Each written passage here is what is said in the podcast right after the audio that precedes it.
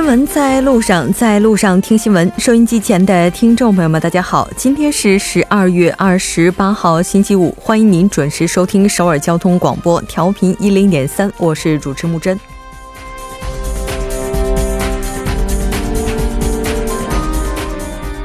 根据统计厅发布的产业活动动向显示， 反映实体经济指标的产业生产投资指数， 在经历了今年 10月份的短暂回升后， 11月份再次下滑。 预测经济未来走向的同型指数循环变动值 连续8个月 出现下滑趋势。 与此同时，产业通商资源部 今天发布的数据， 以今天上午11点12分 为准， 今年韩国的年累计出口额 史上首次突破 6000亿美元。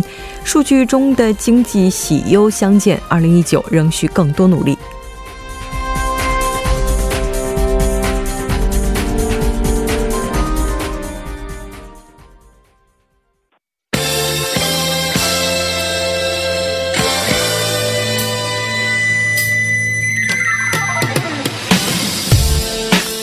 新闻在韩国带您快速了解当天主要的韩国资讯。 接下来马上连线本台特邀记者申海燕。海燕你好。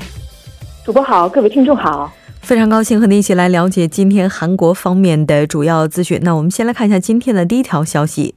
好的，第一条消息是有关韩国经济生产投资量体红灯的相关消息。 是的，没错。其实在今天开场的时候， 我们已经提到了一个不容乐观的数据， 先来看一下相关的报道内容。 好的，那上个月呢， 在生产与投资同时出现减少趋势的这种情况下呢， 半导体的这个好转势头呢 也有所减弱， 韩国经济呢呈现出了无可依靠的这样的一种局面。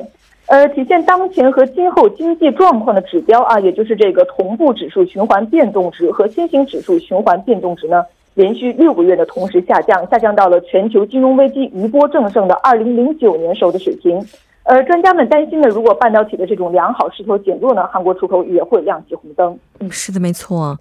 那作为韩国的主力产业之一， 半导体我们看到生产钝化的趋势是渐趋明显。 是这样的。 28号呢， 据韩国统计厅透露呢， 进入这个今年下半年以来呢， 半导体的生产钝化趋势呢逐渐明显起来。 与1年前相比呢， 半导体生产指数呢 仍保持着上升的势头， 但是从这个环比趋势来看呢， 下滑的趋势呢还是比较明显的。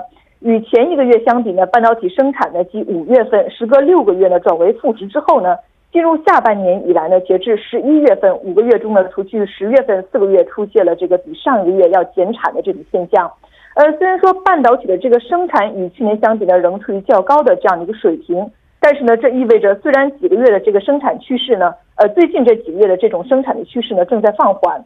那么11月份呢， 半导体生产不振呢， 导致矿工业生产有所下降， 那这导致全产业生产呢 出现了减少的势头。 而生产、消费和投资这种3重增长的趋势呢， 也仅出现在10月份。 而上个月半导体的这个出厂量呢， 也减少了 16.3%， 那这是自 2008年 12月 以后的最大的一个降幅。 半导体出厂量呢， 在最近1年间呢， 也下降了 10%， 是继这个去年 12月 和今年7月之后的第3次。 是的，没错。 那导致出现这样一种现象的原因应该是内外部的因素皆有。 是这样的。 那半导体生产不振的这个主要原因呢， 还是因为价格下降。 上个月的这个动态随机存储器 半导体出口物价呢， 比前一个月呢 下降了 2.0%， 那自今年 8月 以后呢， 又持续下降。 而动态随机存储器呢， 又是韩国半导体产业的这个主力的一个产品。最近的持续的这个投资不振呢， 也可能是受到了半导体生产钝化的影响。包括这个半导体设备在内的特殊产业机械投资呢， 在今年1月以后呢， 除了1月份、 4月份 和 9月份 之外呢， 其余8个月呢 都呈现出了 10%左右的一个大幅的下跌。但是也有预测称呢， 在最近的这个钝化趋势下呢， 半导体生产本身呢， 比其他产业仍然是良好的， 那急剧萎缩的可能性呢， 还是很小的。是的，没错。 那其实应该说半导体行业它的整个出口情况也会影响到韩国的出口总体的状态。有人担心呢，如果说半导体的良好势头减弱，出口的战线呢也会亮起红灯。那现代经济研究院经济研究室的室长朱元表示呢，随着这个半导体生产出厂质量的恶化呢，有预测认为出口呢会出现负增长，那么就会导致半导体市场呢出现下降的一个转折点。长期以来呢，半导体出口呢带动着整体的出口，那目前这种现象呢很可能是个负的转折点。是的，那应该说是值得庆幸的是，我们在今天开场同样提到另外一个数据，今年韩国的年累计出口截止到今天上午也是创下了历史新高。同样，韩国的出口呢，在今年也是占到了全球总出口的 3.4%， 那这也是创下了一个最新的记录。那这条关注到这儿，我们再来看一下下一条消息。好的，下一条是有关韩国房地产政策的相关消息。是的，没错。2019年的房地产是否稳定也是直接关系着人们的生活状态。我们了解一下最新的报道内容。好的，那韩国国土交通部呢28号召开了居住政策审议委员会的会议，确定了调整对象地区再调整的方案。京畿道的水源市八达区和龙仁水支区以及这个气行区等3个地区呢被指定为可能交易过热的调整地区。最近呢，住宅景区趋于稳定的这个釜山市釜山镇区、南区、莲堤区和基章郡等4个地区呢，将从调整对象地区被解除。那这里提到的这个调整对象地区呢，是被这个指定为房价上升率或者是订购竞争率高，担心过热的这样的一个地区。特别是从明年开始呢，对拥有2套住宅的这个综合房地产税呢，也将有所增加。从这个全年的房价涨幅来看，刚才您提到的这几个区域几乎都是在 4% 以上的。我们也来看一下具体的情况。像水源市八达区和龙仁市水支区还有气行郡最近的这个高房价呢，一直呈上升的趋势。从全年房价的这个涨幅来看呢，水支、气行、八达的这个房价涨幅呢，分别为 7.97%、5.90% 和 4.08%。那分析指出呢，可能是因为这个广域快速这个铁道 A 路线开工和快速铁道 C 路线通过了预备可行性的调查，因此呢增加了该地区的不稳定的因素。是的，没错。当然，我们也看到有预测表示，到明年的时候，首都圈地区的房产趋势依然是存在着很多不确定因素。是这样的，那国土部表示呢，目前首都圈的这个住宅市场呢还没有稳定下来，有必要观察这个南扬州望族地区开发和快速铁道 B 路线等交通改善的情况，这种影响呢，因此呢，将维持调整对象地区。是的。那这条关注到这儿，我们再来看一下下一条消息。好的，下一条消息是有关替代兵役服役的相关消息。是的，没错。那之前的话，关于替代服役，应该说也是经历了好几轮朝野之间的争议，再包括舆论的这样的一些争议。来看一下最新的进展情况。好的，那韩国国防部28号呢公布了兵役法修订案和关于替代兵役的法律制定案的主要内容。那根据这个法案呢，出于良心自由等宗教理由拒服兵役者呢，可以选择在这个教育改造设施呢服役36个月。而替代兵役制度呢，将于2020年1月份呢正式开始实施。韩国国防部指出呢，选择最类似于部队环境的教育改造设施呢作为服役的地点，而服役期呢敲定为36个月，是陆军士兵服役期的2倍。那陆军士兵的这个服役期呢，将从目前的21个月呢缩短至2021年的18个月。韩国国防部介绍呢，选择这个替代兵役制的人呢，将在教育改造设施呢，主要从事这个炊事、还有发放物资等高强度的工作。是的，没错。那这次替代服兵役者，他们将要服役的地区，我们看到几乎上是被统一安排在了教育改造设施，也就是我们通常所讲的劳教所。是的。那根据法案呢，在最先实施该制度的时候呢，相关服役者呢将统一在这个教育改造设施服役。等制度完善和扎根之后呢，服役单位将扩大到像这个消防署啊，还有这个福利机构等。那在接受国务会议审议和总统批准之后呢，服役时间呢可能在这个1年的范围内呢再来进行调整。那因此呢，为期36个月的这个服役时间呢，可能会按情况呢缩短到24个月，或者是延长到48个月。那么另外呢，负责审查是否属于这个替代兵役制适用对象的审查委员会呢，将设在国防部之下，而替代服役人员呢，将保持在每年600人的水平。那第1年实施的时候呢，将选出1200人。而韩国国防部呢，将经过与这个有关部门的协商和法制处审查之后呢，于明年初向国会来提交这个法案。是的，没错。那刚才您提到这个时间，我们看到报道表示也是参考了国际人权委员会方面关于替代服役一般是在原来兵役的 1.5 倍左右程度这样一个标准。非常感谢海燕带来今天的这一期连线，我们下期再见。再见。接下来关注一下这一时段的路况、交通以及天气信息。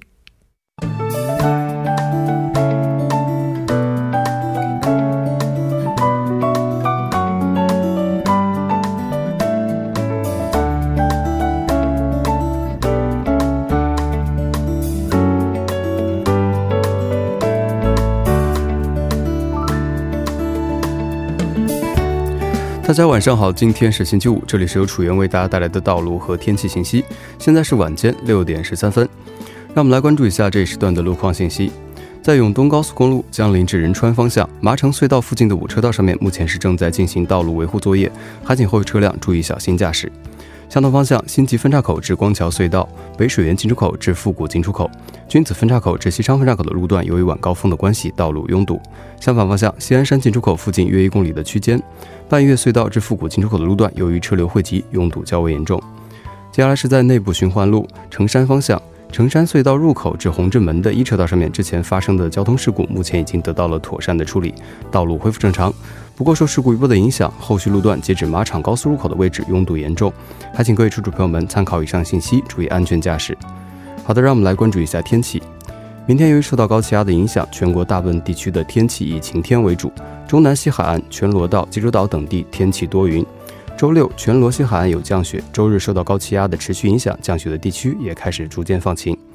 由于西北方冷空气流入的关系，早间的气温将维持在零下10度以下，部分中部内陆的早间气温可达到零下15度以下，白天的气温大都也都在0度以下，体感温度低，还请各位听众朋友们注意健康管理。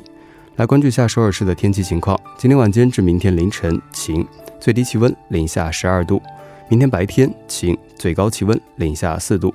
好的，以上就是这一时段的道路和天气信息，我们稍后再见。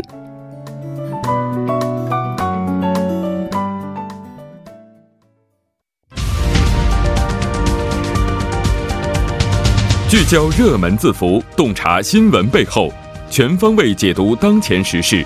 新闻字符。好的，欢迎回来，聚焦热门字符，解读新闻背后。接下来马上请出栏目嘉宾音乐。音乐你好。你好主播，大家晚上好，非常高兴和您一起来了解今天的新闻字符。那今天您带来的字符是什么呢？对，我们今天跟大家聊聊这个改善伙食的一个话题啊。这改善伙食谁改善呢？是我希望是每个人都能够改善知道吗？因为毕竟今天是咱们这个新闻字符在2018年的最后一期了嘛，最后一期直播。对，最后一期直播，不也是真的是最后一期了。因为可能对，说到这儿的话，可能有的听众朋友会诧异啊，因为18年最后一天不还有个31号吗？对啊，那天其实是有一个大戏的。我们这个那天的话是会为大家送上特别节目，但直播的话今天还是真是最后一次。对，那所以呢在特别节目里面是没有新闻字符这个板块的，所以今天是最后一期嘛。当然在我个人希望传递信息点的同时啊，也能够传递一下我非常美好的祝愿，希望这个每一位听众朋友啊，在19年都能够改善伙食。毕竟咱们工作都是为了먹고살기 위해서，对吧？民以食为天，民以食为天。所以呢，也是为自己，当然也为主播。你看，越来越瘦了，是吧？希望明年就是多吃一点，多吃一点。每一位听众朋友呢，也是可以能够吃得越来越好。所以这个就是，这个是我今天选这个字符的另一层目的。是。2019年的时候，衣食无忧，你看这是多么大的一个愿景哈！但咱们今天讲这个，它不仅仅是个愿景，也是有点事儿。对，那是什么呢？就是说，今天我们主要谈及的对象呢是这个，首先第一个阶层呢是这个托儿所、幼儿园，在这个地方吃饭的小朋友们；还有一个这个梯队呢，就是说在老人福利设施这些机构呢吃饭的高龄者们。为什么会提到他们呢？是因为今天这个国务总理李洛渊提到的，就是说呢，韩韩国每天一顿饭以上，在幼儿园或者说托儿所吃饭的这些小朋友呢，就有226万人。那么在老人设施这些福利中心吃饭的老人呢，是有26万人。但是呢，去年这个发生食物中毒事件的有45.7%这样的一个比例，相当于一半了，就是在这种集体共餐的这种地方引起的。所以呢，确实要关注一下这些共餐的一个全过程。那他也接着提到了，那为了安全共餐呢，首先就是应该确保这个农畜产品这些食材的安全。那么据世界卫生组织呢提的这样的一个报告啊，就是说最近20年间发生的新型传染病当中，有60%是人兽共患的一些传染病。所以呢，就是应该把这个目光也投向饲料啊和饲养环境。只有我们这些饲料健康了，家畜才能健康，人也能健康，对不对？这一圈一绕的，我差点就傻了的感觉。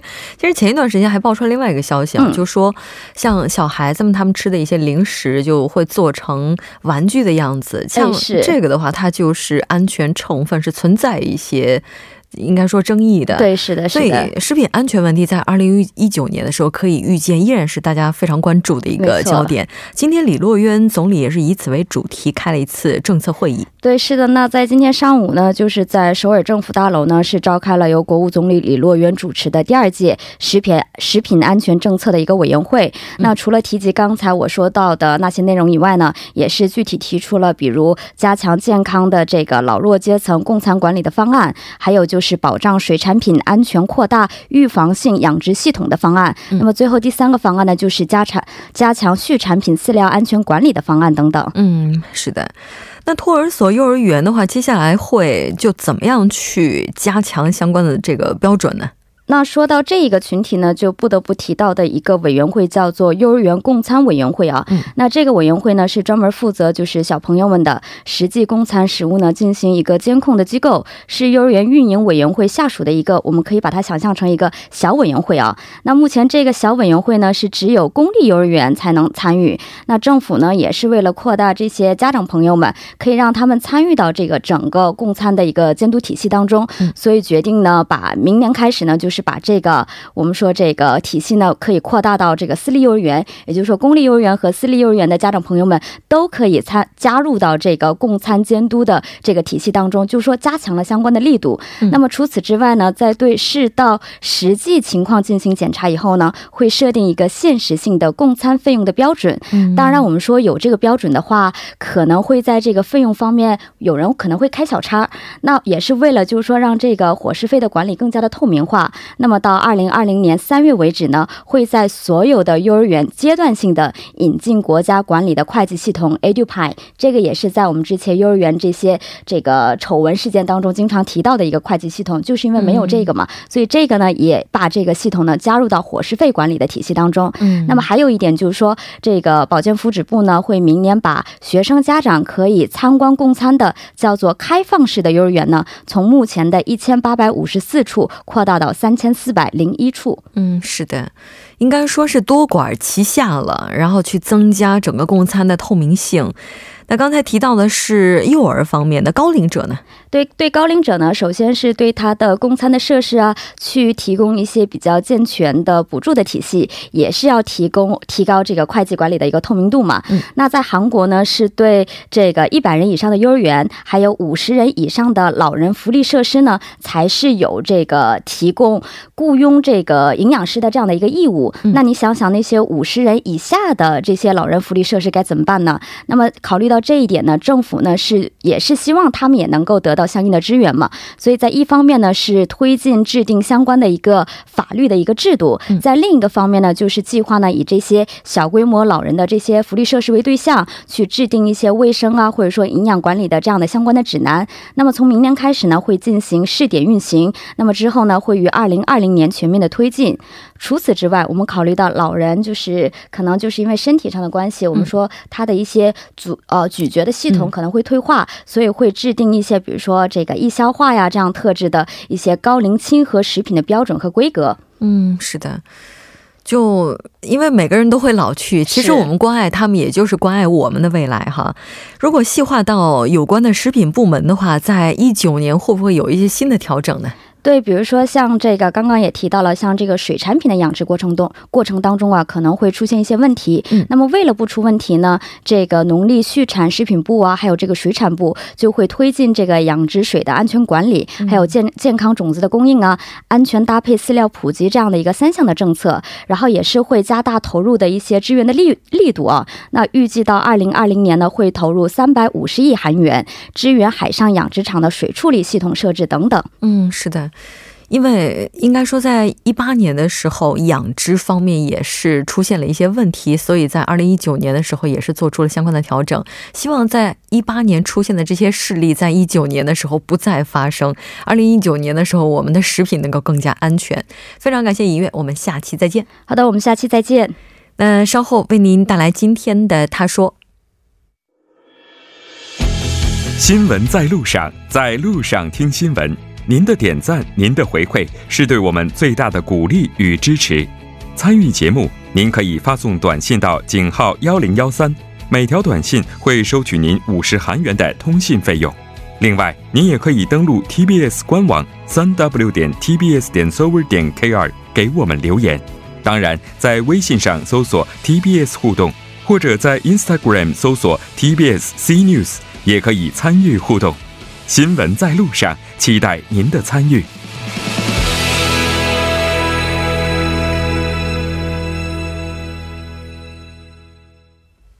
好的，欢迎回来听他说评舆论内外。 接下来马上连线特邀嘉宾， 来自首尔디지털大学的郑明书教授。 郑教授你好。 主持人你好，听众朋友大家好， 我是首尔디지털大学中国学系郑明书。 非常高兴和您一起来了解今天的他说。 我们先来看一下今天的语录是什么。 가족관계 등록부를 뗐는데 내 성씨와 본관은 정선전씨인데 아들은 천선전씨로 돼 있다. 어찌 된 일인지 모르겠다. 中文是我看了我儿子我的家族关系登记簿，却发现我原本的姓氏和籍贯是金善权氏，但是我儿子的姓氏籍贯和我不同，是玄善权氏，是怎么搞？ 是怎么一回事呢？那么这是大韩姓氏籍贯协会 김형선代表接到的电话内容。 是的。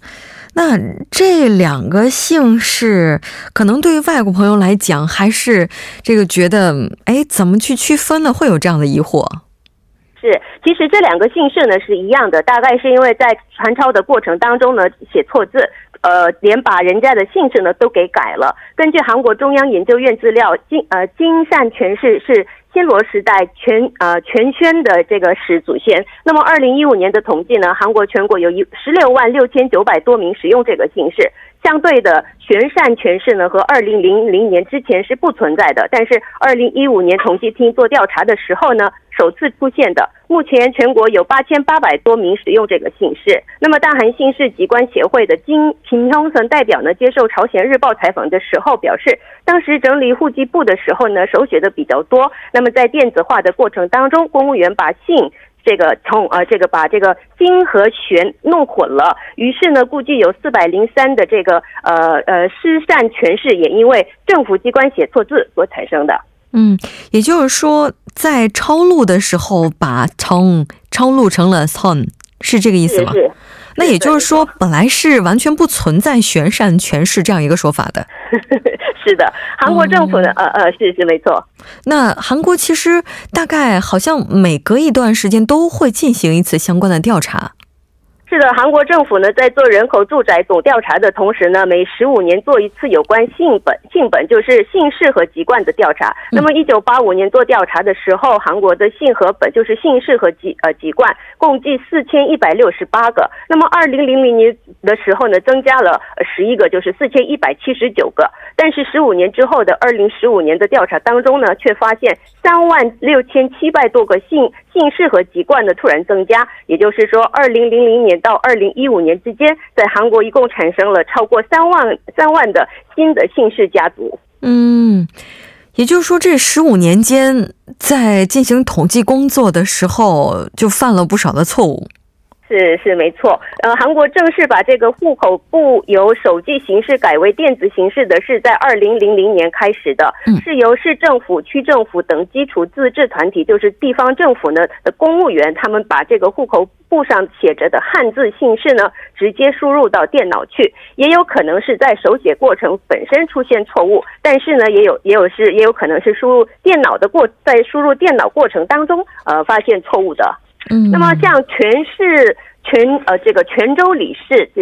州理事的话呢，是在2000年是不存在的，但是呢到了2015年就有了178名出现。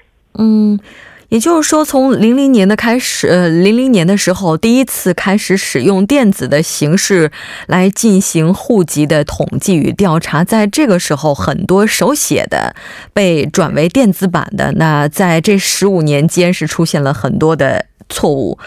那出现这个现象，它这个原因就仅仅是我们在手抄的时候出现错误吗？这个是因为也有人说是因为调查方式使得出现这种现象。根据统计厅2000年他们是家家户户去以访问的形式去进行调查的，但是2015年的时候呢，没有经过访问确认过程直接输入到电脑，于是出现了错误。然后一般市民的话呢，虽然自己姓氏籍贯出错，但是也很难发现，是因为在2008年户口簿改成了家族关系登记簿之后呢，不写籍贯只写姓氏。而且要是不知道汉字的话呢，哪怕是写错也不会容易发现的。是的，当然我们也希望这个错误能够尽早的被纠正过来。如果您发现自己的户籍登记出现问题的话，也要及时的去申报，毕竟对于东方人来讲，我们还是非常注重本源的，如果要是忘了的话，可能就是忘本了。